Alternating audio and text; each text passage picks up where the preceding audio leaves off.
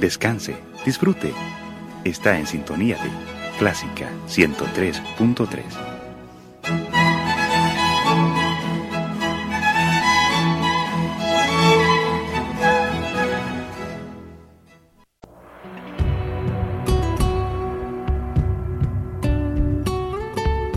Siempre con usted, Radio Clásica 103.3.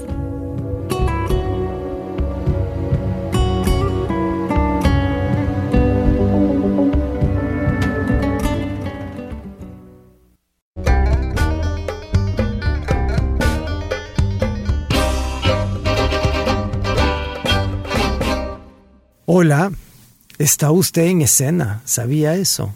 Sí, esto es En Escena. Hablemos de teatro. Soy Roberto Salomón, está usted en Radio Clásica. Es un gusto conversar con ustedes y con mis invitados. Este día en cabina está conmigo Dinora Alfaro, una excelente actriz, una buena amiga y una compañera formidable de teatro. Bienvenida, Dinora. Bueno, muchísimas gracias, Roby. Gracias eh, siempre por darnos este espacio acá que es tan vital para nosotros y ahora para hablar de, de la huida, ¿verdad? Así es, vamos a hablar de la huida, el eh, espectáculo en cartelera en el Teatro Luis Poma durante solamente una parte de una semana, o sea, viernes, sábado y domingo, son cuatro funciones y a principios de noviembre, así que con los vientos de octubre, el momento para ver la huida, que es una coproducción de, entre Costa Rica y El Salvador, y en la, la que está escrita por Dinora Alfaro y uh, ¿me recuerdas el nombre? Arnoldo Ramos. Arnoldo Ramos, un director costarricense. Ellos dos escribieron esta obra. Es una obra sobre la situación actual de migración interna y, e internacional en Centroamérica. Es un texto muy actual, muy impactante, muy interesante que trata de diversidad, de minorías. Vamos a estar hablando de eso, así que no se vaya.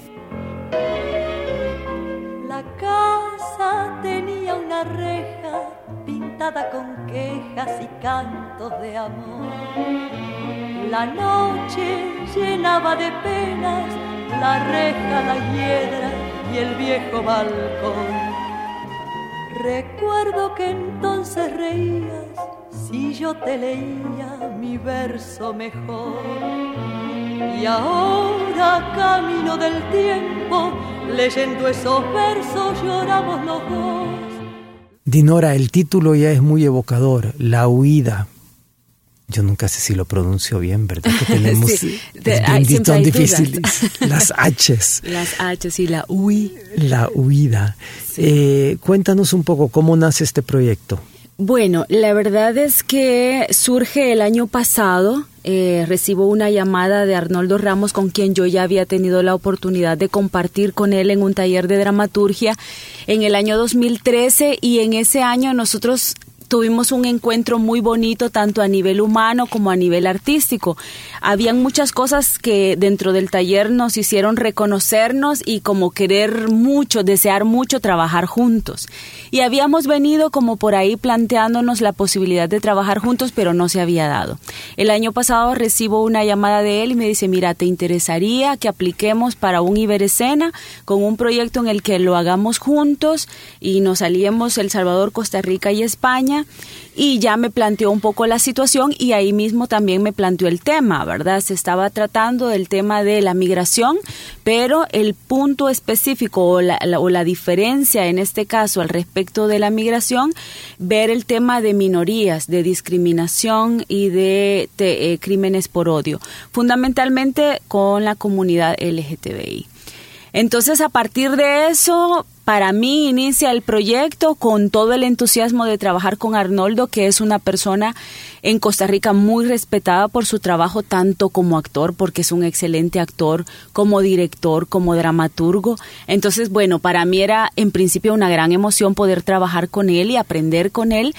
Y en otro es internarme en todo este mundo del cual yo solamente tenía un conocimiento pues, pues como lo, lo que cualquiera escucha de las noticias y va viendo un poco de esto, pero que no estaba muy empapada. Entonces empieza por ahí como el gran reto de entender esta situación. ¿Y tú ya sabías que ibas a actuar en esta obra o esta era una idea de base o se dio en el camino? Sí, en el principio lo que estaba bien claro era que entre los dos íbamos a escribirlo y de hecho nuestra ambición era también los dos actuarlo, porque una de las cosas que sí siempre he querido hacer y espero que lo lleguemos a hacer es estar en las tablas con Arnoldo, ¿verdad? Que me parece un compañero muy Quizás tendríamos que explicar eso de estar en las tablas, pero antes quisiera hacer un pequeño paréntesis para que nos explicaras un poco qué es Iberescena, porque no todo el mundo lo conoce. Tengo entendido que es un organismo que da dinero para montar espectáculos a nivel latinoamericano e hispanoamericano, ¿verdad? Así es, eh, digamos es, es un fondo en realidad, es un fondo que se crea con los países eh, de Iberoamérica que brinden eh, cada país miembro de este organismo, digamos, brinda fondos para que estos fondos estén a consideración de proyectos cada año, proyectos que concursan para que sean financiados de todos los países. Un fondo concursable como deben de ser los fondos. Exacto. Entonces, cada año, digamos, de todos los países de Iberoamérica hay algunos, hay algunos parámetros. Por ejemplo, la idea es que se trabaje junto junto a otros países, junto a otros colegas. Entonces, los proyectos tienen que provenir por lo menos de dos o de tres países que se van a juntar artistas para crear un proyecto. Y ahí fue donde surgió el tema de trabajarlo Costa Rica, El Salvador y España. Entonces, eh, es eso. Cada año uno puede aplicar si tiene un proyecto que tenga estas características, que además trate temas que sean de interés regional, ¿verdad? Eh, y que sean temas actuales. Y bueno, ahí uno va viendo qué cosas eh, hacer el proyecto atractivo para que este proyecto sea financiado. Este año fuimos seleccionados para hacer, para hacer financiados. También la Irreal Compañía de Teatro fue financiada por Iberescena para hacer el Festiclown, ¿verdad? Así que queda informado en los radioescuchas. Exacto, creo que también Alejandra Nolasco obtuvo parte del financiamiento para continuar con su proyecto. Así es. ¿verdad? Entonces, De, eh, es, un, es un fondo que está beneficiando y que está generando la producción ¿verdad? Ojalá que hubieran más fondos así. Sí, la verdad es que necesitamos más de esos.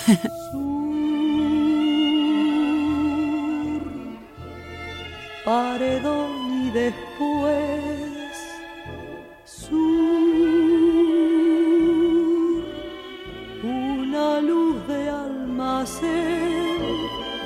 Ya nunca me verás como me vieras, recostado en la vidriera y esperándote. Ya nunca alumbraré con las estrellas nuestra marcha sin querellas por las noches de Pompeya. Estamos conversando con Dinora Alfaro y yo quisiera regresar a un tema que tocamos así eh, y que no desarrollamos y es el de compartir tablas con alguien. ¿Qué es lo que hace que un actor tenga ganas de compartir tablas con alguien? Estar en el escenario con esa persona es, es una química que sucede. Quisiera que habláramos un poco de eso, que demos a conocer un poco más de cómo funciona esa química entre actores, porque hay actores que se miran trabajar, hay actores que trabajan solos, hay actores que no comparten y hay actores que comparten, que son generosos, esos son los que me gustan a mí. Sí, quizás eh, como todo tiene que ver con la química, creo yo, ¿verdad? El mundo se mueve por esos movimientos que no logramos ver, pero que son internos y que nos hacen estar y, llamarnos a trabajar o a hacer cosas con Nuestro patrimonio intangible. Exactamente. Entonces, bueno, para mí creo que, que me llama la atención estar en principio con, con actores reconocidos, obviamente. Uno quiere compartir tablas este, con gente talentosa, pero también con gente con la que te ves a los ojos en escena y te lo decís todo, ¿verdad? Y sabes en qué momento está y sabes cómo va a reaccionar a algo, que eso va más allá del mapa escénico, ¿verdad? Que va más allá del montaje que ya está puesto ahí, sino que es un reconocerse en escena y como tú lo dices, hay actores que son que, que son que dan en escena todo y uno lo ve y entonces uno se siente cómodo en escena y, y, también está listo para dar. Entonces, eh, yo creo que los actores, así como los dramaturgos y los directores, lo que y los escenógrafos y el vestuarista, yo creo que todos los implicados, ah, todos los implicados en una creación artística, lo que tenemos que hacer es que darle el espacio al espectador de contarse su propia historia. O sea, no podemos nosotros masticar y digerir todo para ellos. O sea, el, el espectador está frente a un actor y está viendo lo que el actor se propone, pero se está contando también su propia historia respecto a lo que está viendo. Y creo que este este elemento es lo que hace la magia del teatro. Exacto, fíjate que en ese, en ese taller de dramaturgia justamente se hablaba de eso, la dramaturgia hay una parte que la hace el, el autor, ¿verdad? Pero siempre debe dar chance a que el espectador termine de armar su dramaturgia, porque uno se está contando su propia historia también a la hora de ver el espectáculo. Y sí creo que pasa lo mismo con el actor, no puede dar absolutamente redonda toda la situación, como masticarlo, digerirlo y, querer hacer todo el trabajo. Aunque tienes que como actor tenerlo perfectamente claro, lo que tú estás haciendo. Claro, y pero, saber Pero lo que tú estás haciendo quizás no es lo que está recibiendo el público. El punto de referencia que va a tener el público también va a partir de su propia situación en ese instante, de con quién está incluso sentado a la par, de cómo llegó al teatro, con qué carga emotiva llegó. ¿Qué comió ese día? Hasta eso. Hasta eso. Sin ti no podré vivir jamás y pensar que nunca más estarás junto a mí. Sin ti, ¿qué me puede ya importar? Si lo que me hace llorar está lejos de aquí. ¿Está usted en Radio Clásica? Soy Roberto Salomón, estoy conversando con Dinora Alfaro actriz salvadoreña que ahora se ha lanzado desde hace un tiempo en la dramaturgia, también está escribiendo obras y estamos presentando una obra, La Huida, que es una coproducción El Salvador-Costa Rica y eh, Dinora la ha escrito a cuatro manos con Arnoldo Ramos, actor y director costarricense. Y cuéntanos, Dinora, un poco porque también estás actuando en esta obra con otros actores, actores salvadoreños y actores costarricenses. Cuéntanos un poco la trama de la huida para interesar a la gente en que vayan al teatro, vaya al teatro, vaya al teatro. Vaya al teatro. bueno, eh, la, la trama de la huida se desarrolla entre fronteras, caminos, buses, taxis, es un transitar ¿verdad? Es un transitar. Todos nuestros personajes están transitando. Y el tema de transitar... ¿Hacia algo o están perdidos? Eh, hacia algo, hacia algo. Eh, pero estamos hablando de un transitar tanto geográficamente, porque algunos sí se trasladan geográficamente, pero otros están transitando en su manera de pensar, ¿verdad? Ir de un punto en el que quizás me siento seguro, con esta manera de pensar, pero la situación en la que me encuentro y todo me está haciendo ver que hay otras maneras, que, que, que quizás yo no estoy viendo todos los puntos de vista o no estoy comprendiendo todo de, de, de la manera en la, que, en la que es quizá necesario o urgente pensar en estos días. Entonces, ¿quiénes son los personajes? Los personajes son una madre salvadoreña que debido a amenazas en el, en el cantón en donde ella vive tiene que salir urgente del, de, de, su, de su cantón dejando a sus gallinas, que es lo que más le duele, dejando su casa, sus gallinas y su maquilisguat, y enrollando todo lo que puede en una maleta. Se va para Costa Rica porque va siguiendo a su hijo que dos años antes se ha ido también sin dar una explicación. Ella no entendió la partida de su hijo, pero tiene una dirección y va hacia allá y quiere reencontrarse con él durante la obra nos enteramos que su hijo salió igualmente amenazado, pero fundamentalmente no solo por la situación de, violencia que está viviendo el país, sino también eh, por, por su condición y su, y su identidad de género. Él es un chico gay. En el camino se va a encontrar eh, Blanca, porque Blanca se llama la madre, se va a encontrar con José María, que es un hondureño que también va viajando, transbordando hacia Costa Rica y que trae otra historia, que viene, es un sobreviviente que hace 49 horas casi que fue dado por muerto. Y ahí vamos a enterarnos de toda la, la situación que José María ha vivido y en qué se va a transformar. José María que parte de Honduras hasta llegar a Costa Rica. Vamos a ver la transformación de él. Mientras que en Costa Rica están ya los que están ya en la situación, los que ya están en el, en el en el cocido ya un poco más avanzado. Y entonces Gabriel al llegar a Costa Rica se encontró con... Gabriel es el hondureño. Gabriel es el, salvadoreño, el, hijo de Blanca. Eh, se ha encontrado y, y, está siendo como apoyado por Lena, que es una mujer trans que es una cubana que llegó siendo chiquita, bueno, siendo chiquito a Costa Rica y que ha vivido todo su proceso de transformación en Costa Rica y vamos a conocer también a Mino, que es un taxista, que es el, este es el que está eh, en su en su cambio, en ese traslado de mentalidad, en donde está viviendo ahí a la par de gente de la noche, como le llaman, de, de los habitantes de la noche, con quienes se siente su familia y, teme, teme ser agredido en su sexualidad por esa relación tan cercana que tiene con ellos.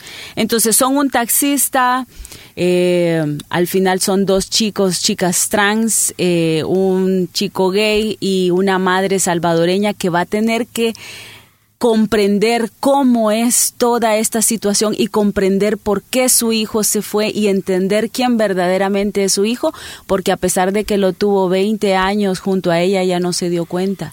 Esta, esta trama de una madre que busca entender y que es una, es una astucia dramatúrgica muy buena, que hay un personaje que no tiene que ver con el tema que se está tratando que es el que investiga para que el público comprenda. Exacto, es como desde el público cómo voy a ir a comprender. Es un poco ese trabajo. También Mino, Mino y Blanca. Mino es el taxista. Mino es el taxista y son como los dos polos, un tico y una salvadoreña que el asunto no lo, no lo, no lo digieren todavía muy bien, pero que al final el amor les va a hacer comprender. All you need is love. Exactamente, así es. All you need is love. All you need is love. All you need is love. Love. Love is all you need. Dinora Alfaro, ¿cómo se lleva a cabo una producción de este tipo? Porque estamos hablando de producir una obra en dos países al, casi al mismo tiempo. Sí, la verdad es que esto no sería posible si no existiera punto de giro, que para nosotros ha sido como el, punto, de hecho, de donde ha surgido todo esto. Es la productora. Que es la productora que en principio se lo planteó a Arnoldo el proyecto y Arnoldo fue donde les mencionó que podría ser con El Salvador a través de mi persona. Punto de giro ha sido quien, ah, quien desde el principio empezó a darle forma al proyecto y además quien se ha encargado en la, de la producción general. Acá en El Salvador yo me he encargado más de la producción local, ¿verdad? Entonces, eh, ha sido un equipo de trabajo muy bueno. La verdad es que no, no ni siquiera nos conocíamos.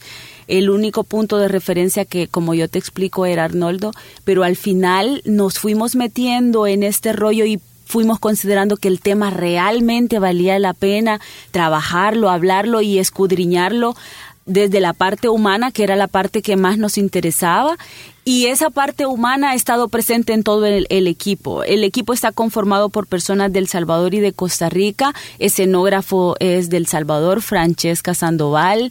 Eh, estamos actuando junto a, a Mauricio Osorio, Pechán Osorio, conocido acá así. Y de, eh, de, Costa Rica están actuando tres colegas ticos, ¿verdad? Y tenemos la luminotécnica que viene también de allá y los productores que son punto de giro.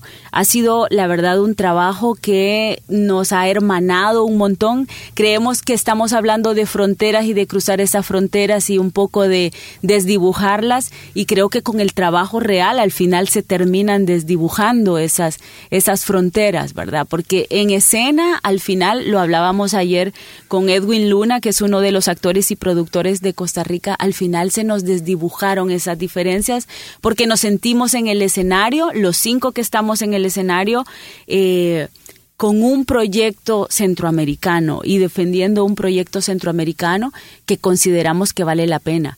La verdad es que la aceptación del espectáculo en Costa Rica no nos la esperábamos a esas dimensiones. Sí, fue notable, ¿verdad? Fue, fue exquisito el público, los comentarios, eh, las críticas publicadas en los periódicos, todo ha hablado muy bien. De hecho, nos ha surgido a partir de esas presentaciones invitaciones a festival en México. Estamos también gestionando eh, a participar en el Festival de Cádiz. Entonces, eh, sentimos que las puertas se nos están abriendo. Después que la gente que nos estaba apoyando financieramente vio el espectáculo, está como todavía más dada a abrirnos puertas en otros países. Caso que sucedió con ACNUR, con, con USAID. Ahora nos ha apoyado mucho el Centro Cultural de España, que se sumó, no estaba la, Embajada de Costa Rica igual, acá en El Salvador nos va a estar apoyando mucho también. Entonces, el trabajo que considero que fue producto de, de un trabajo en equipo que se amalgamó perfecto. Fue, fue perfecto. Pues qué maravilloso y el Teatro Luis Poma estamos muy contentos de poder terminar la temporada con esto primeramente porque a mí me parece que como morazánico que soy, me parece que el sueño este de de hacer desaparecer, desvanecer, no quebrar, ¿verdad? Pero hacer desvanecer estas fronteras tan absurdas que existen entre, entre nuestros países de Centroamérica es muy importante. Entonces, no se pierdan. La huida es el cierre de la temporada 2017 en el Teatro Lisboma. Yo pensaba que yo la iba a cerrar, pero Dinora me convenció que cerráramos con ellos. Entonces, la huida en el Teatro Luis Poma en noviembre, a principios de noviembre, vean las carteleras, entre a nuestro sitio teatroluispoma.com para ver cuándo y cómo puede comprar sus boletos. Y vayan al teatro a ver estos esfuerzos maravillosos que se están haciendo y se están haciendo para usted no lo hacemos solo para nosotros, lo hacemos para el público. Estamos formando, creando público y contribuyendo de cierta manera a la democratización del país y eh, son mensajes de paz, creo, ¿verdad? Sí, así es, definitivamente. Mensajes de paz, de unión, de comprensión, de apertura eh, de actualización en nuestra manera de pensar. Nosotros estamos muy agradecidos porque también sin el apoyo de Teatro de la Aduana de Costa Rica y sin el apoyo del Teatro Poma acá, también nuestra propuesta no hubiese tenido quizás el peso que merecía tener. Así que muchísimas gracias por permitirnos cerrar la temporada eh, del Poma. Recuerden, vamos a estar 3, 4 y 5. Se nos comió esta semana el día 2 de noviembre porque es el día que hay que ir a enflorar a nuestros muertos pero usted va a hacer eso y el día 3 ya está listo ahí para el estreno acá en El Salvador de la huida. Después vamos a tener un conversatorio muy interesante, le denominan pláticas normales porque es con el colectivo normal, en donde le vamos a dar un poco de espacio a, a reflexionar un poco sobre lo que hemos visto en la obra. Y esto es inmediatamente después de la obra en el Teatro Lispoma. Así es. Ahí los esperamos. Esto fue en escena hasta la semana entrante.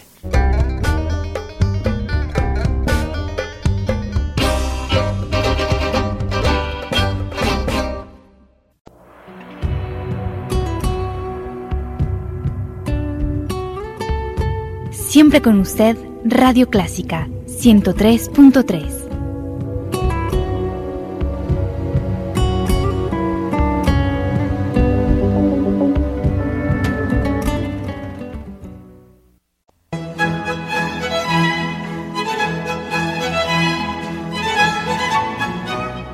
Descanse, disfrute. Está en sintonía de Clásica 103.3.